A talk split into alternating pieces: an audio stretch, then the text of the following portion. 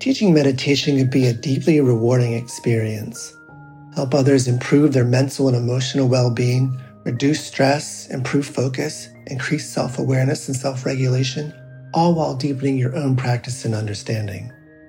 Join acclaimed author, Buddhist teacher, and Emmy Award winning musician David Nichtern on Tuesday, May 28th at 6 p.m. Eastern Time for a free online discussion on teaching meditation Dharma Moon's renowned mindfulness meditation teacher training program. Get certified by Dharma Moon to teach meditation, lead group practice sessions, and work with individual students. Visit dharmamoon.com slash be here now for more info and to reserve your spot for the free online event with David Nichtern on May 28th. I'm Rachel, the creative director for Ram Dass's Love Serve Remember Foundation, and I'd like to welcome you to our Inner Academy, a virtual Dharma hall where our family of wisdom teachers will help you navigate your daily life by bringing ancient wisdom into a modern context. With over 200 hours of audio and video teachings, meditations, and practices from teachers like Ram Dass, Krishna Das, Sharon Salzberg, Jack Kornfield, Roshi Joan Halifax, Joseph Goldstein, and many more, the Inner Academy is your core resource for finding balance, presence, and navigating the ups and downs of your daily life. The Inner Academy has guidance for every step of your journey. Choose from an annual or monthly membership and gain access to past and future courses, retreat replays, virtual community, and much more. If you've been familiar with Love Serve Remember Foundation for a while, you'll know that most of our offerings are given freely or on a sliding scale basis. So when you subscribe to the Inner Academy, you're paying it forward and bolstering our ability to continue creating accessible offerings for all in the future, as Ram Dass wished for us to do. Be here now and start your journey with Ram Dass's Inner Academy today. For more, visit ramdass.org forward slash inner academy. Worried about letting someone else pick out the perfect avocado for your perfect Impress Them on the Third Date guacamole? Good thing Instacart shoppers are as picky as you are. They find ripe avocados like it's their guac on the line. They are milk expiration date detectives. They bag eggs like the 12 precious pieces of cargo they are. So let Instacart shoppers overthink your groceries so that you can overthink what you'll wear on that third date. Download the Instacart app today to get free delivery on your first three orders while supplies last. Minimum $10 per order. Additional terms apply.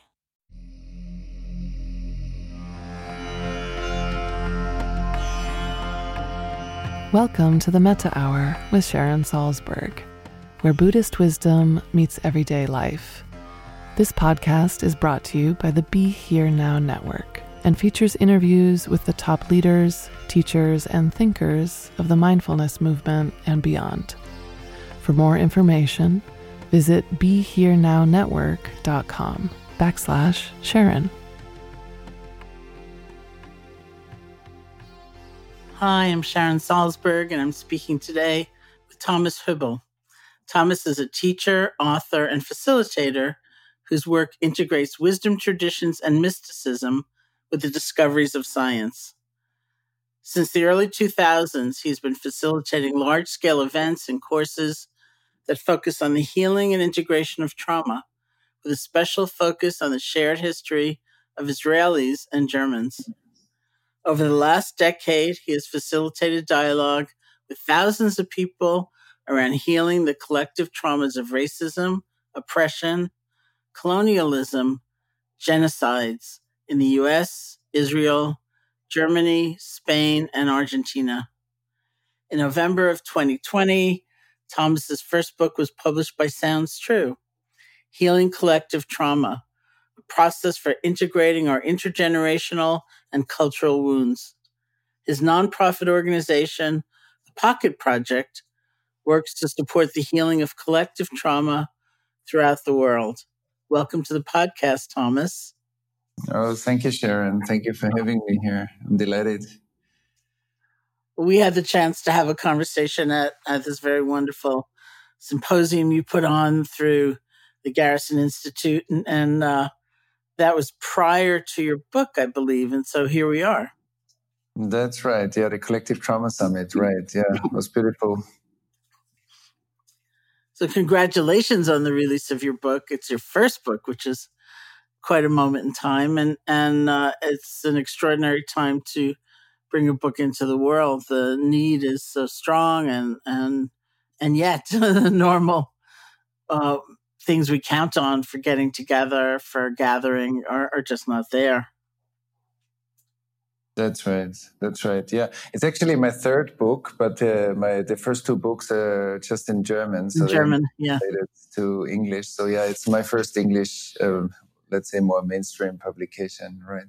Interesting. Well, I'm in the unfortunate position of only speaking English, and so I get a translation of one of my books into another language, and and I am reliant on other people to tell me if it's good or not. I think it's wonderful that you can actually read them both in you know both languages and and uh, right. tell for yourself. You know, that's right. Actually, I'm reading the German translation right now. Right, it's funny to read your own your yeah. own book in your mother in your mother tongue. So, for our listeners out there who aren't familiar with you, what brought you to this path?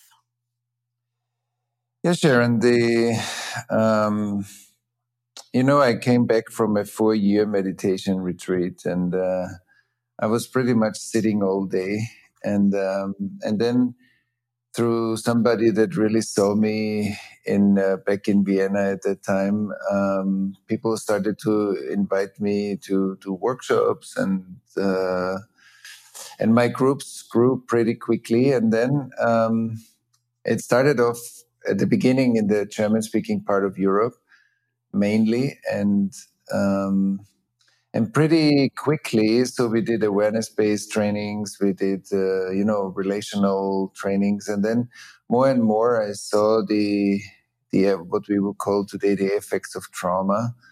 And um, and then but the way it, it happened for me to point my my awareness towards collective trauma was um, that in let's say there are 100 people in a room and then from a certain level of group coherence of safety and relational connection in the in the group and presence group presence and group coherence there were these kind of collective eruptions of you know second world war and holocaust not only memories but emotions pain like what i call today the collective unconscious simply came up through the group, through the coherence of the group. And these are very powerful processes. And the first time I thought, okay, it's a, it's specific to that group. But then the same thing kept happening. And uh, in any other group with just different people, and that was long enough together, like it was mainly in longer retreats after day three or four. And and so then I started to study that, and I thought, okay, so life shows me something, and and that was the beginning. I think this was around about 18 years ago, and then more and more through my groups, and then we did more specific groups and processes, as you said at the beginning, for facilitating like groups about the Holocaust and the Second World War in Germany, then Germany, Israel, and then we brought international groups also to here to close to Jerusalem. And and over time i learned so much in these 18 years about of course about trauma and about the fact that we are sitting in a collectively traumatized world that is and the, that kind of collective trauma you know is thousands and thousands of years old. And it keeps happening in different parts of the world with, diff- with massive impacts that hurt often millions of people. And and so I got to understand trauma is not just a like a personal traumatization, which is that's in itself severe enough. But it's there is a whole network or web of life that our life we have been born into it, you know, and and our life happens within an unseen collective trauma field. And the more I understood that, then I understood, wow, because one of the foundational symptoms of trauma is separation. And then I, I, it's, it's so clear that basically all we do through contemplative practices, meditation practices, and uh, the spiritual journeys is transcending separation, but we are actually transcending thousands and thousands of years of of human pain and traumatization, and and so that that led me deeper and deeper to the fact that our mystical and contemplative journey needs to be accompanied by an, an in-depth uh, individual and collective trauma healing process. And that's what i wrote about in the book. And uh, so that was a short uh, fast forward journey. Yeah no that's great. Thank you. It's a lifetime's journey. So trauma is a word that's become pretty commonplace, maybe too commonplace, which is something I want to ask you about.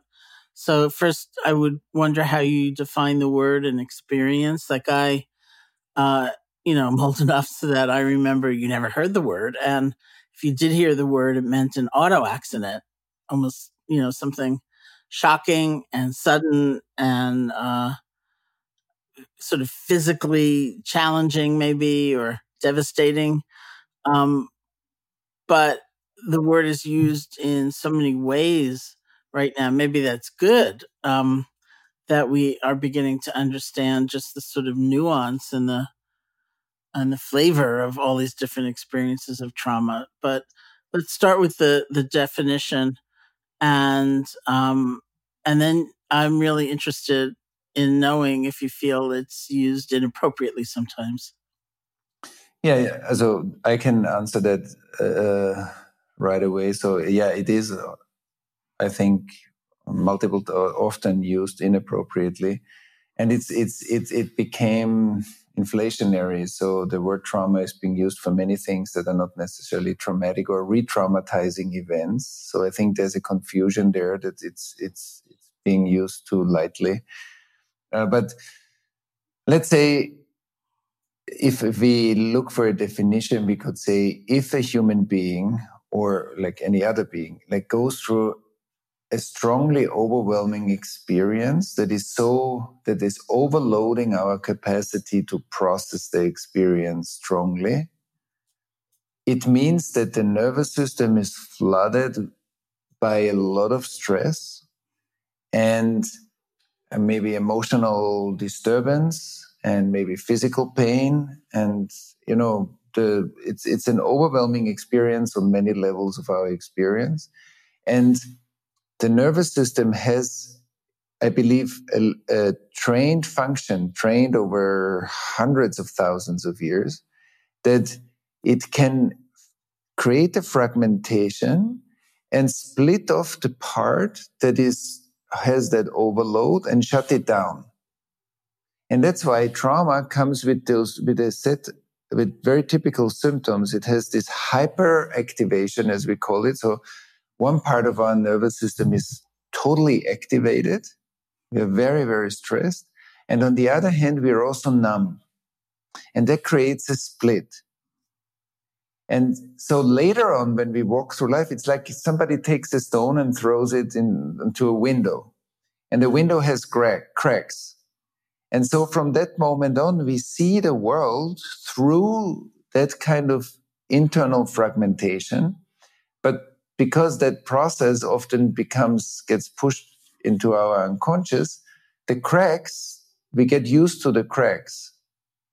So it means that trauma reduces our perception of the world.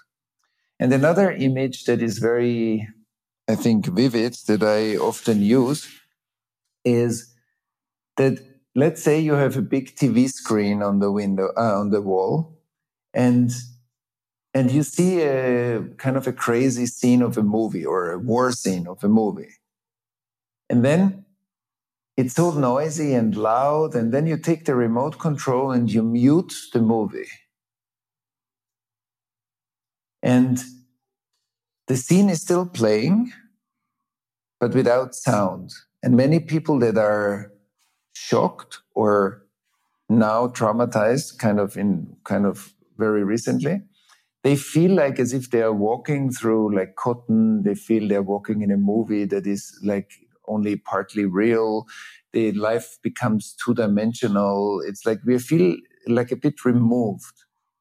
And then we take the tv off the wall and throw it into the ocean And slowly, with the scene still playing, that TV drops deeper and deeper down into the water until it disappears in the dark.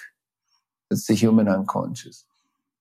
But imagine, like after the Holocaust, like there are millions of TVs that are still showing the scenes of the traumatization that happened down there, like millions on the bottom of the ocean in the dark. There are those scenes playing.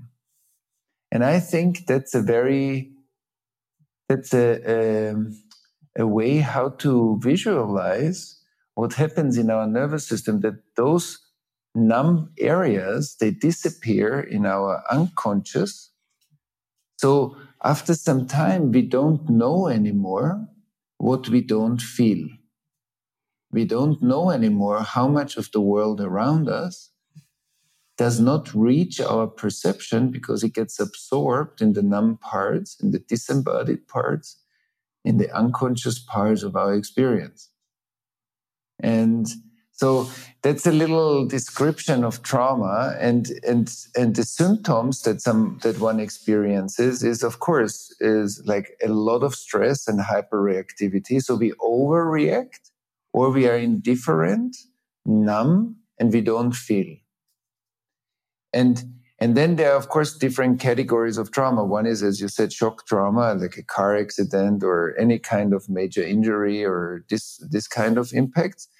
But as we know, for a baby or a two year old child, being neglected or being hurt, physically attacked, is super overwhelming. And so there are much more refined versions of trauma that are developmental traumatizations that many people, it's kind of a pandemic too, like many people carry inside that wouldn't say, no, I'm not traumatized. I'm, um, you know, I never had a major injury in my life. Yeah, but that's not the only source of trauma. And then when we go back, which I think both of us know, is like the ancestral traumatization when our grandparents or parents or great grandparents, you know, survived um, very difficult circumstances, that trauma, as we also in the Collective Trauma Summit had a scientist speak, um, like an epigenetic scientist from Zurich, Isabelle Mansuy, and she speaks about the trans, like the epigenetic transmission of trauma. So there is that kind of ancestral trauma, and then it's what I would call the systemic trauma, the collective trauma, that is a kind of a systemic effect that is cumulative over centuries or thousands of years. It's kind of amazing, you know, because uh, I was thinking as you were speaking about chronic conditions like poverty or racism and and the sort of traumatic effect of of being um, at the other end of that and uh, how you know some people would say that that's uh, harder to bear and, and more impactful than that kind of shock trauma, that you know incident, that that dramatic upheaval, whatever it might be. It's it also reminds me of the stress dynamic, which is really a dynamic. There's the stressor, the incident, the circumstance, and then there's the resource with which it's met.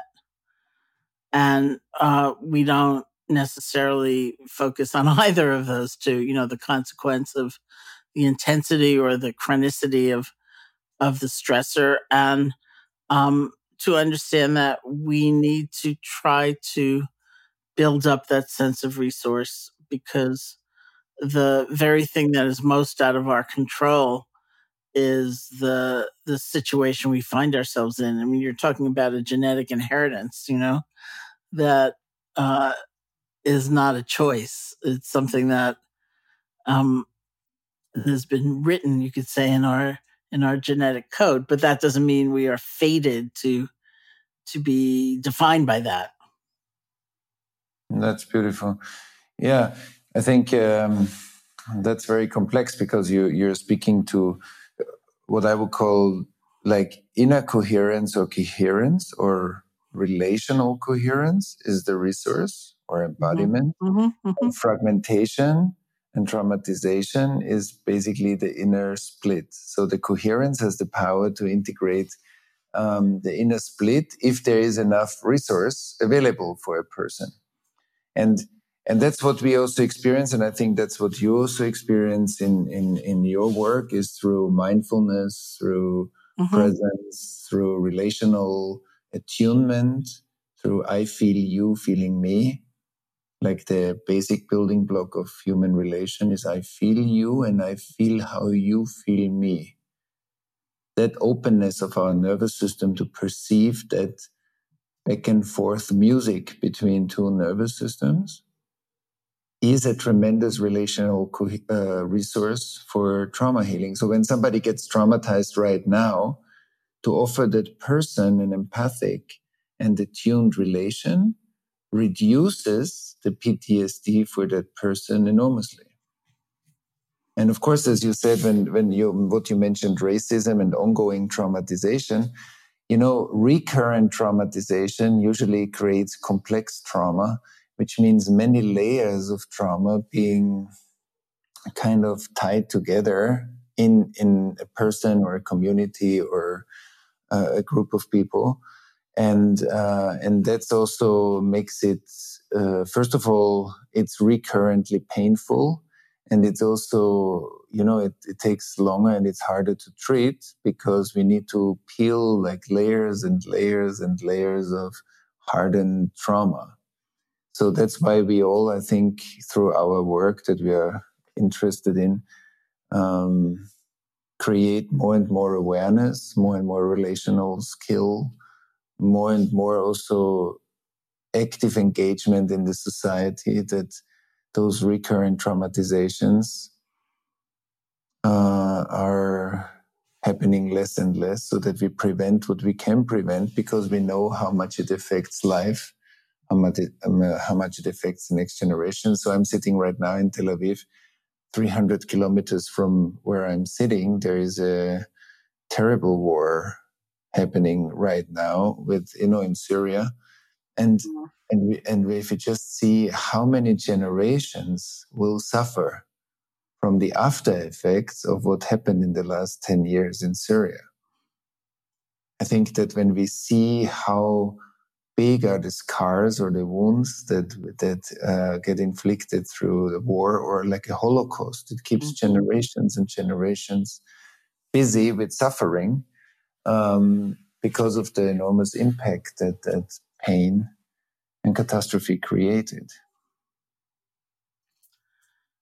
do you think that um, healing from collective trauma is is a somewhat different path than healing from personal trauma because I was thinking of um, I wonder if in a collective situation realizing that you're actually not alone that there are others who have been similarly affected as you if if that uh, not something actually of a little bit of a relief because of the the harrowing isolation and and sense of not belonging and not fitting in anywhere that can come as a result of a traumatic experience.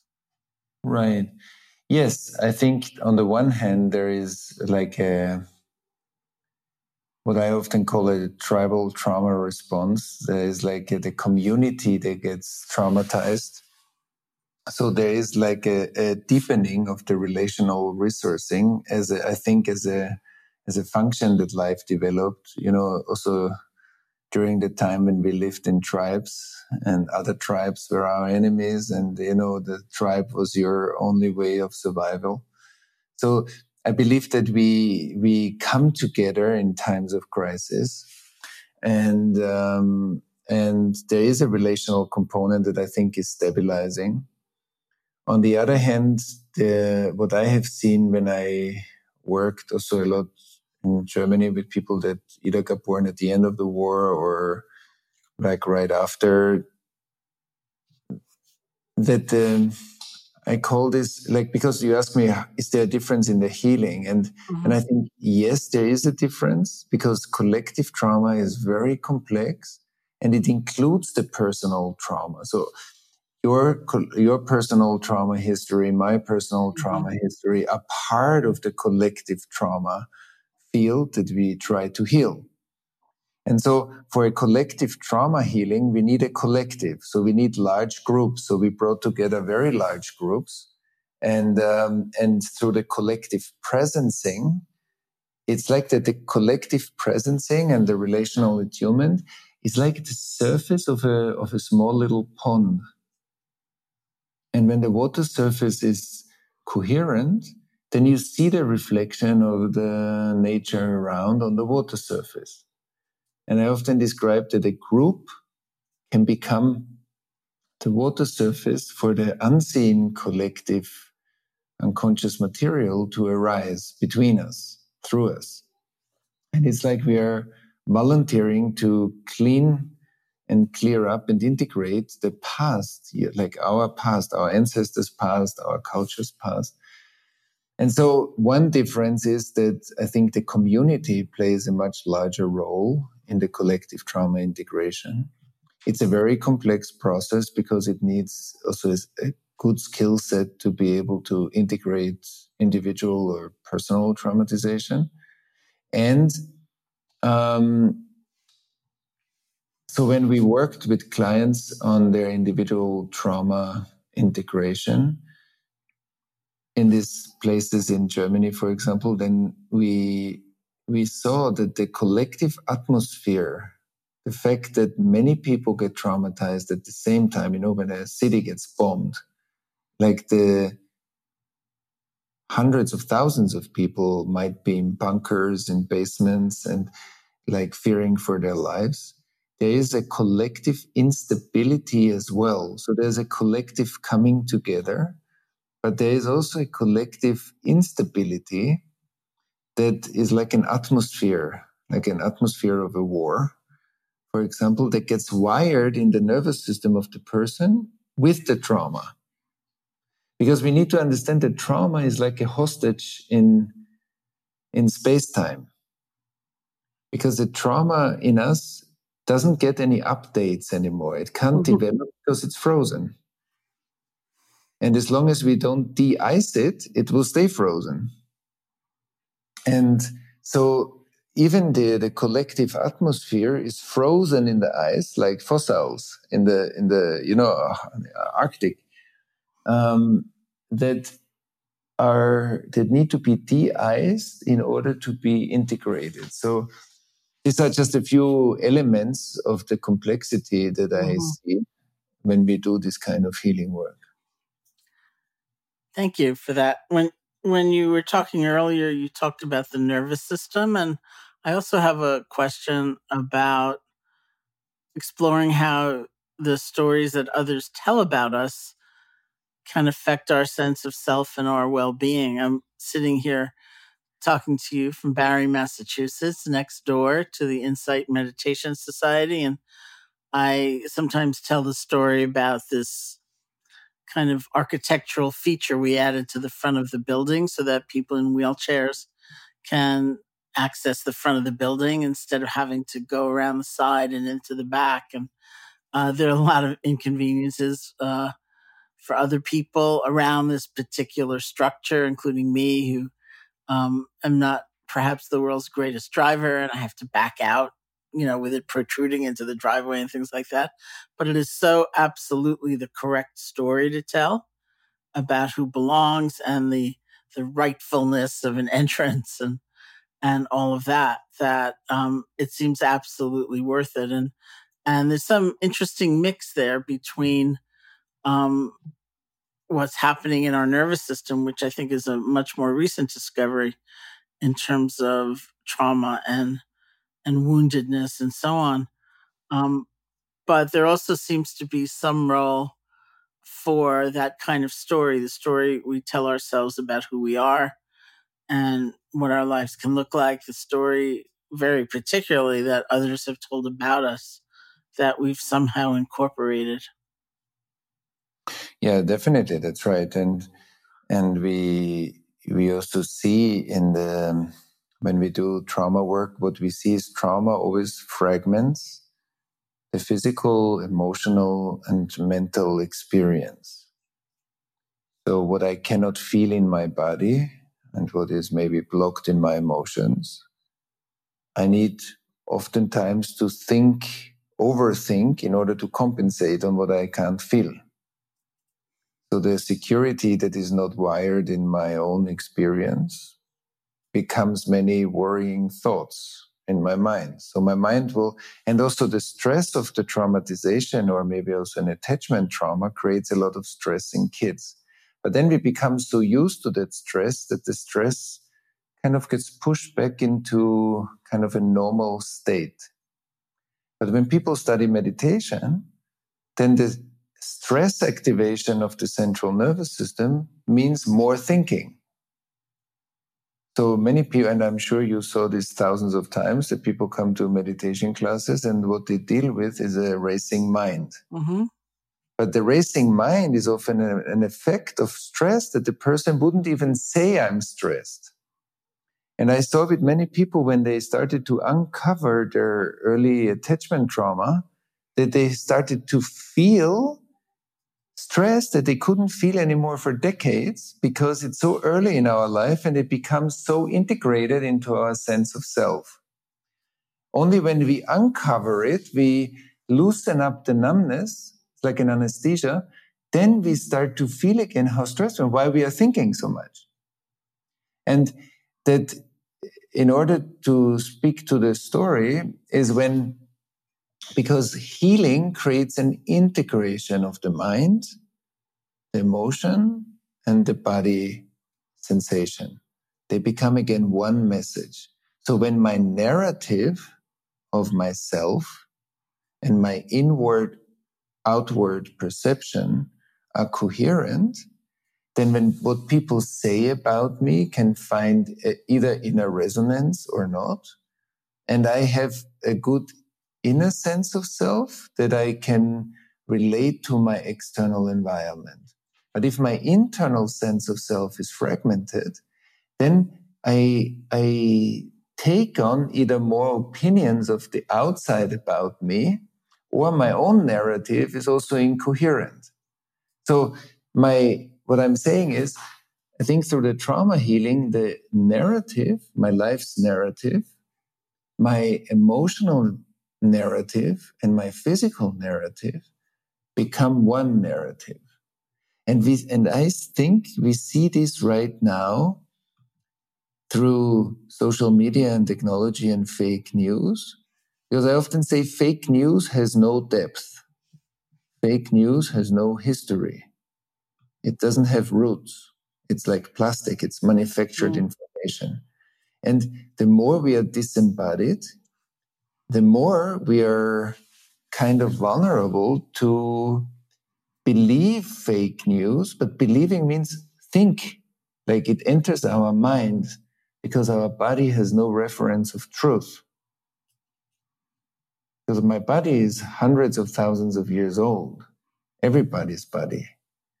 So the wisdom of all the generations before us that built the physical body so that our body looks like it looks like is sitting in us. This is the achievement of evolution. And I either when I'm open in my nervous system, I can resonate with you, I can feel you, I can feel your words, I can feel how your words resonate within you when you speak them. So there's a, a field of resonance that creates a relational attunement. And and I think often in the places where we are traumatized, we can't feel. And then either narratives influence us or we are very you know we are very um, we are very vulnerable to misinformation mm-hmm. or disinformation that is not um, congruent with the actual reality and i think that's that's what we see right now in the massive amount of polarization conspiracy theories like us versus them I think that's that has a lot to do with the disembodiment through the traumatizations. Mm.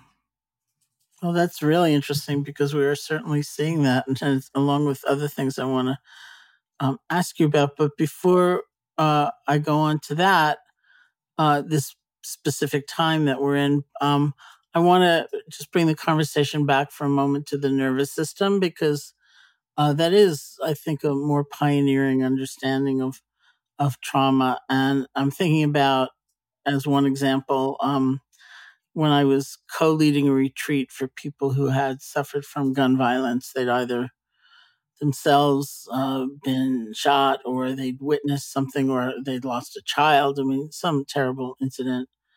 And um, as part of this retreat, somebody was giving a presentation on the vagus nerve and, and things like that. And this one mom came up to me and she was just like lit up from within and and she had her son had been killed. And uh, she said you know i've struggled for so long. Almost like she didn't use these words exactly but almost in theological terms like um, why can't i give this over to god? Why can't i uh, surrender? Um, and she said, Now I see it's just my nervous system. And she was mm-hmm. really radiant. You know, it was like, it was so mm. forgiving of herself in a mm. way um, mm. that uh, there's something very important there, I think, as well. That's right. Very much so. And you you framed it like um, at the Collective Trauma Summit uh, that you spoke at. Um, there was also um, Steve Porges as one of the speakers, and and and he developed it's a beautiful the polyvagal theory that you spoke about. It's so beautiful because the vagal nervous system belongs to the parasympathetic nervous system that helps us to down-regulate uh, stress. But when it, when we are traumatized or shocked, then it, there's a kind of a freeze. When we say our heart is open, there's a frontal part of the vagal nervous system that runs through the, our chest and it gives the feeling when it's open. First of all, we feel heart open and we have the power to co-regulate with another nervous system with a person that is stressed right now. When I feel the stress of another person and I listen to the whatever the person tells me what happened to him or her, then our two nervous systems go into a state of um, go into a state of uh, connection and co-regulation. And that's um, a very powerful tool for everybody who facilitates groups for everybody who facilitates one-on-one processes is a teacher but also just as parents we that function of our um, vagal nervous system is how we co-regulate with our kids. So when a child, you know, there's this typical uh, example that we can give for co-regulation. Let's say a child comes to me and and my child says to me, "Daddy, daddy, I'm I'm I'm scared." And and then I have two options. Either I tell my child, "Okay, don't be scared. There is nothing dangerous here." Or I say, Oh, I feel that you're scared. Come to me. I embrace my child and say, Okay, let's have a look together. So in the first intervention, there is no danger there. I give a mental answer to an emotional request. My child says, I'm afraid. And I tell my child, don't be afraid, which is a very unskillful intervention. But if I say to my child, Oh, yes, I feel you're scared. Come to me. Then I create emotional resonance. I embrace my child. There's co regulation through the vagal nervous system. And then there is parental leadership and say, okay, let's have a look at this together. What, what scares you? And, and I think that's, uh, that's amazing for therapists, of course, too. But it's, it's it's a kind of a leadership, a skillful leadership intervention. That everybody who works in, in an organization is a leader of a team or you know how we receive people is either through resonance through a landing and then an intellectual guidance or clarification. That's a completely different process than if we answer emotional requests through um, uh, intellectual, also with in, by, like through intellectual interventions. That's um, and the nervous system is is amazing. It's like it's super intelligent. It's such an such a highly complex um, system. It's fascinating. And also that our nervous system, in my understanding, there's a part of our nervous system that is personal, but then there's a part of our nervous system that is collective that we carry inside of our nervous system the you know the legacy and the achievements of our ancestors it's like a huge library that we are uh, living in and a part of that library is our personal life but a much bigger part of that library is our collective history yeah. of humanity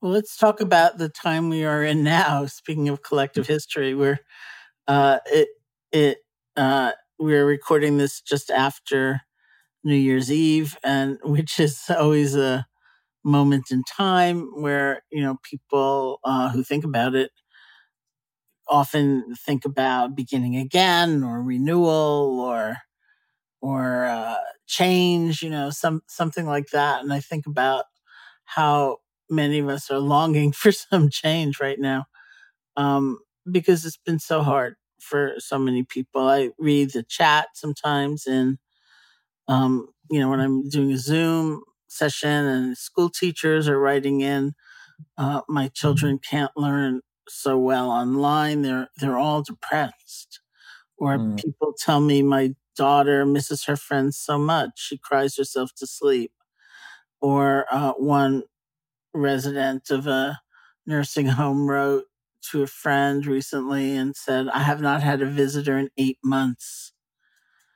Um, and I mm. feel so incredibly lonely. And, uh, you know, there's so much going on. It's so difficult that uh, the word collective trauma is maybe the most appropriate term that that we could use. And so I'm wondering what you have to say for people, all of us navigating this mm-hmm. pandemic through the lens of the work that, you know, you've done for so long.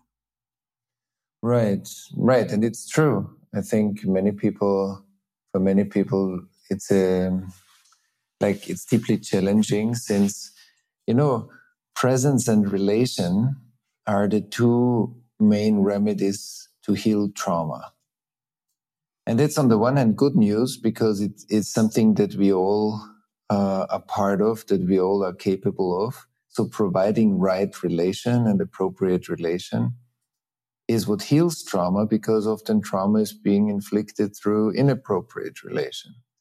And and presencing and mindfulness and and being uh, kind of connected to the sensations in our bodies, emotions, minds that are happening right now.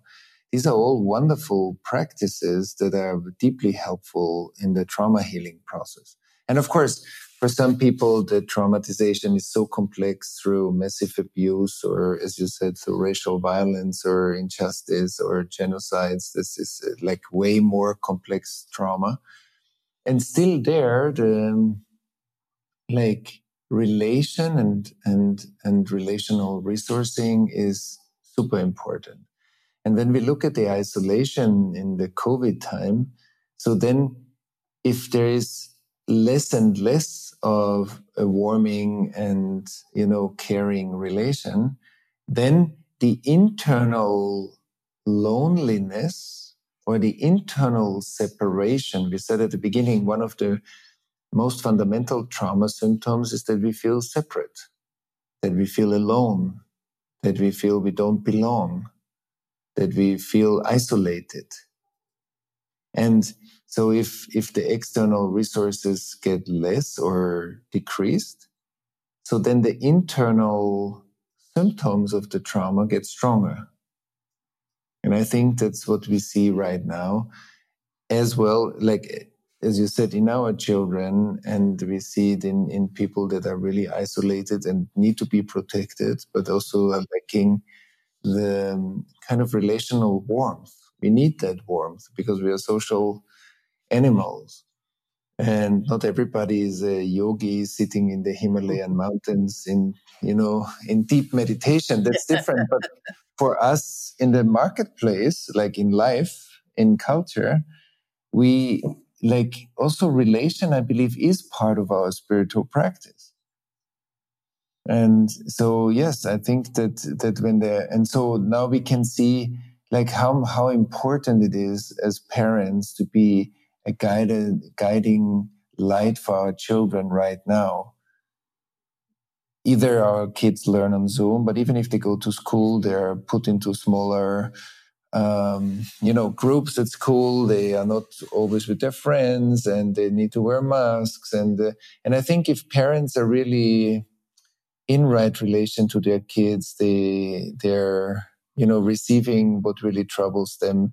That's the time that at least where we can provide relation, where we can care for our neighbor, or we know that you know somebody needs something, and we can do it as a community service all those even small actions or interactions are actually community building and they're resilience building. Of course, we need to be aware of the COVID restriction and social distancing.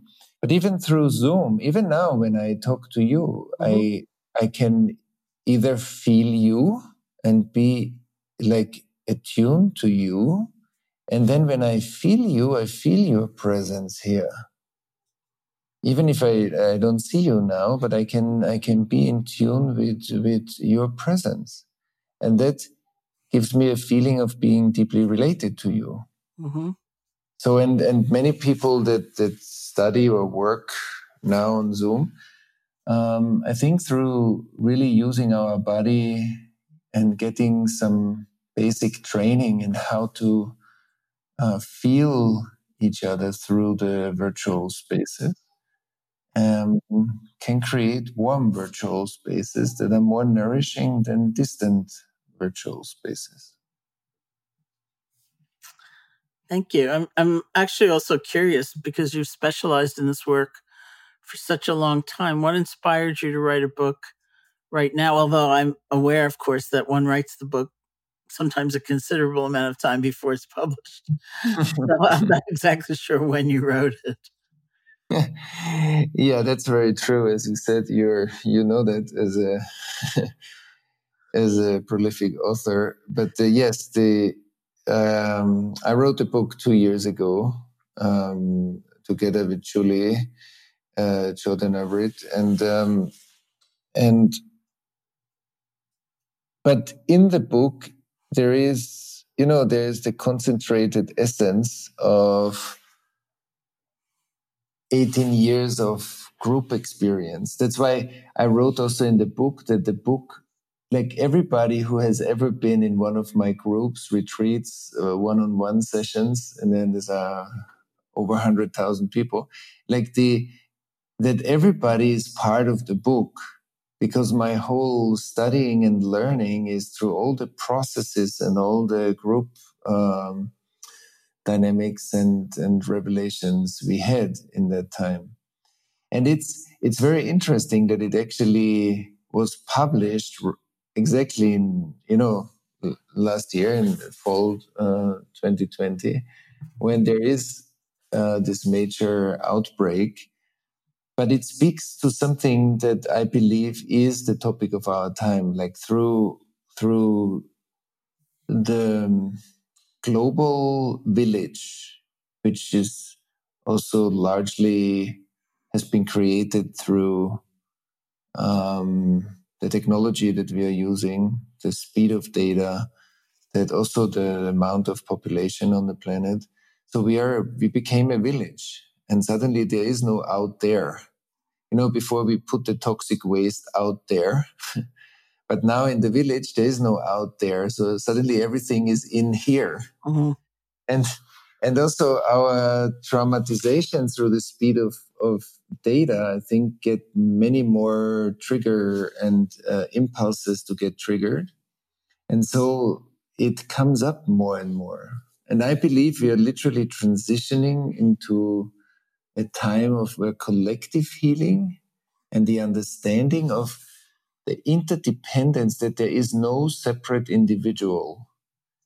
An individual is always a specific expression of the whole. And that interdependence between the whole and the individual, I believe, is interdependent medicine. That's a, a, way of looking at individuals where we include the collective. So there's no individual health only. There's only individual health within the context that that individual lives in. And if that context doesn't provide uh, certain resources, so it will be much harder for the individual to keep up like an internal state of health. And that interdependence, I believe, is something that is part of collective healing also. That through the collective healing work, we will also learn even more about, uh, for example, chronic illnesses that are very hard to treat at the moment that we can keep somehow, you know, steady, but we don't find a real cure for them. And um, because the collective and the individual are always interdependent or interrelated, or as Thich Nhat puts it beautiful, the the inter are mm-hmm. like interbeing, and uh, so I think that there is a lot of exciting new development happening at the moment in the collective healing dimension.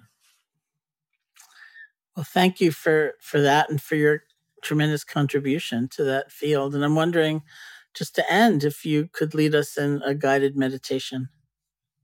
Yes, I'd love that actually, and um, and you know, I, I let's um, use a few minutes just practice a bit what what we spoke about when we talked about the coherence between body, emotions, mind, presence. So we'll guide us a few steps through all those levels, and everybody can look how you feel. So maybe we can take a deeper breath. Slow down a bit the exhalation. and then ride the wave of our out breath or exhalations into the body. So every time I exhale, I sink a bit deeper into my body.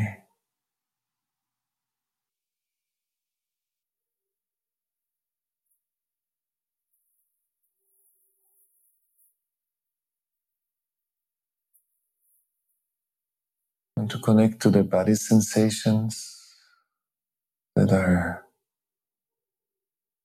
present right now.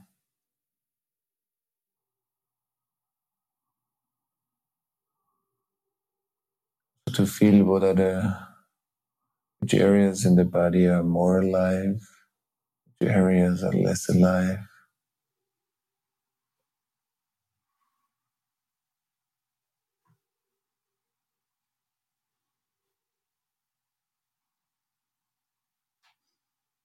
Maybe they're pulsing, streaming.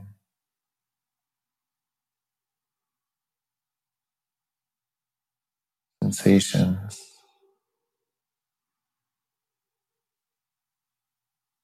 Or maybe tension, stress.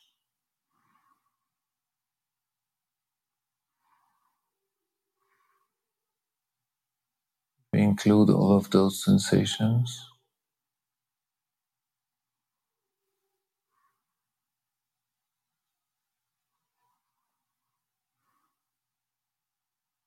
The physical body is the home of our emotional experience. I can check in what's my emotional experience right now. Why do I feel emotionally a bit distant, disconnected?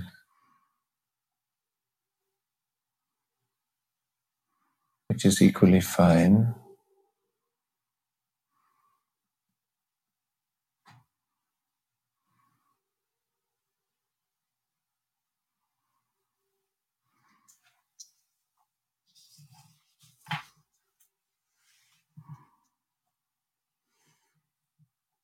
And then the body and emotions give rise to the mind and the mental activities. Check in the quality of my mind. How does my mind feel right now? Open, relaxed, or tense, calm, busy, spacious.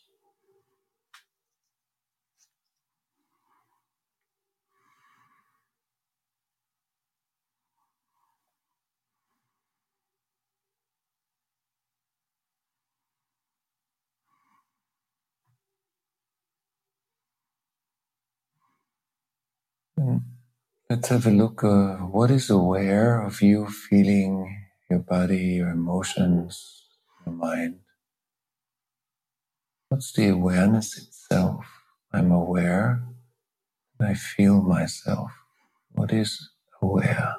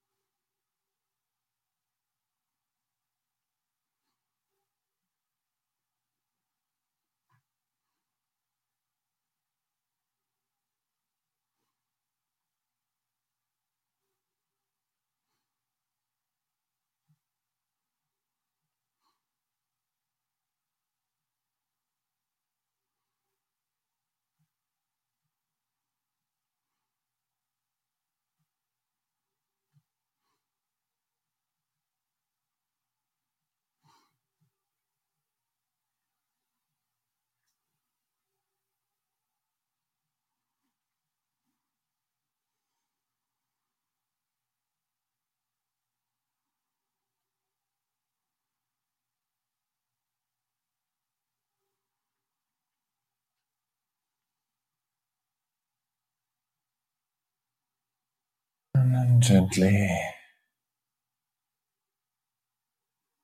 take a couple of deeper breaths.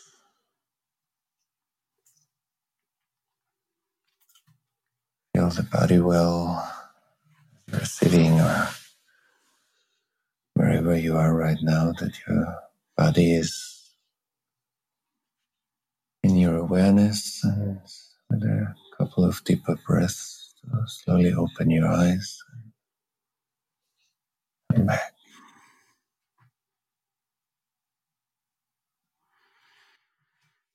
Thank you so much for that. It made me want to immediately uh, get your book out and just follow the exercises. Which I may, actually. Uh, thank you all so much for joining us today. To learn more about Thomas's work, you can visit Thomas Hübl. It's T H O M A S H U E B L dot com. And get yourself a copy of his book, Healing Collective Trauma, via collectivetraumabook.com. Big thank you to all of our listeners out there. This has been the Metta Hour podcast from the Be Here Now Network. May you be safe, be happy, be healthy, and may you live with ease. Hey, folks. Thanks for listening. To learn more about Sharon and her ongoing teaching schedule, as well as online courses and a free guided meditation, check out her website at sharonsalzberg.com.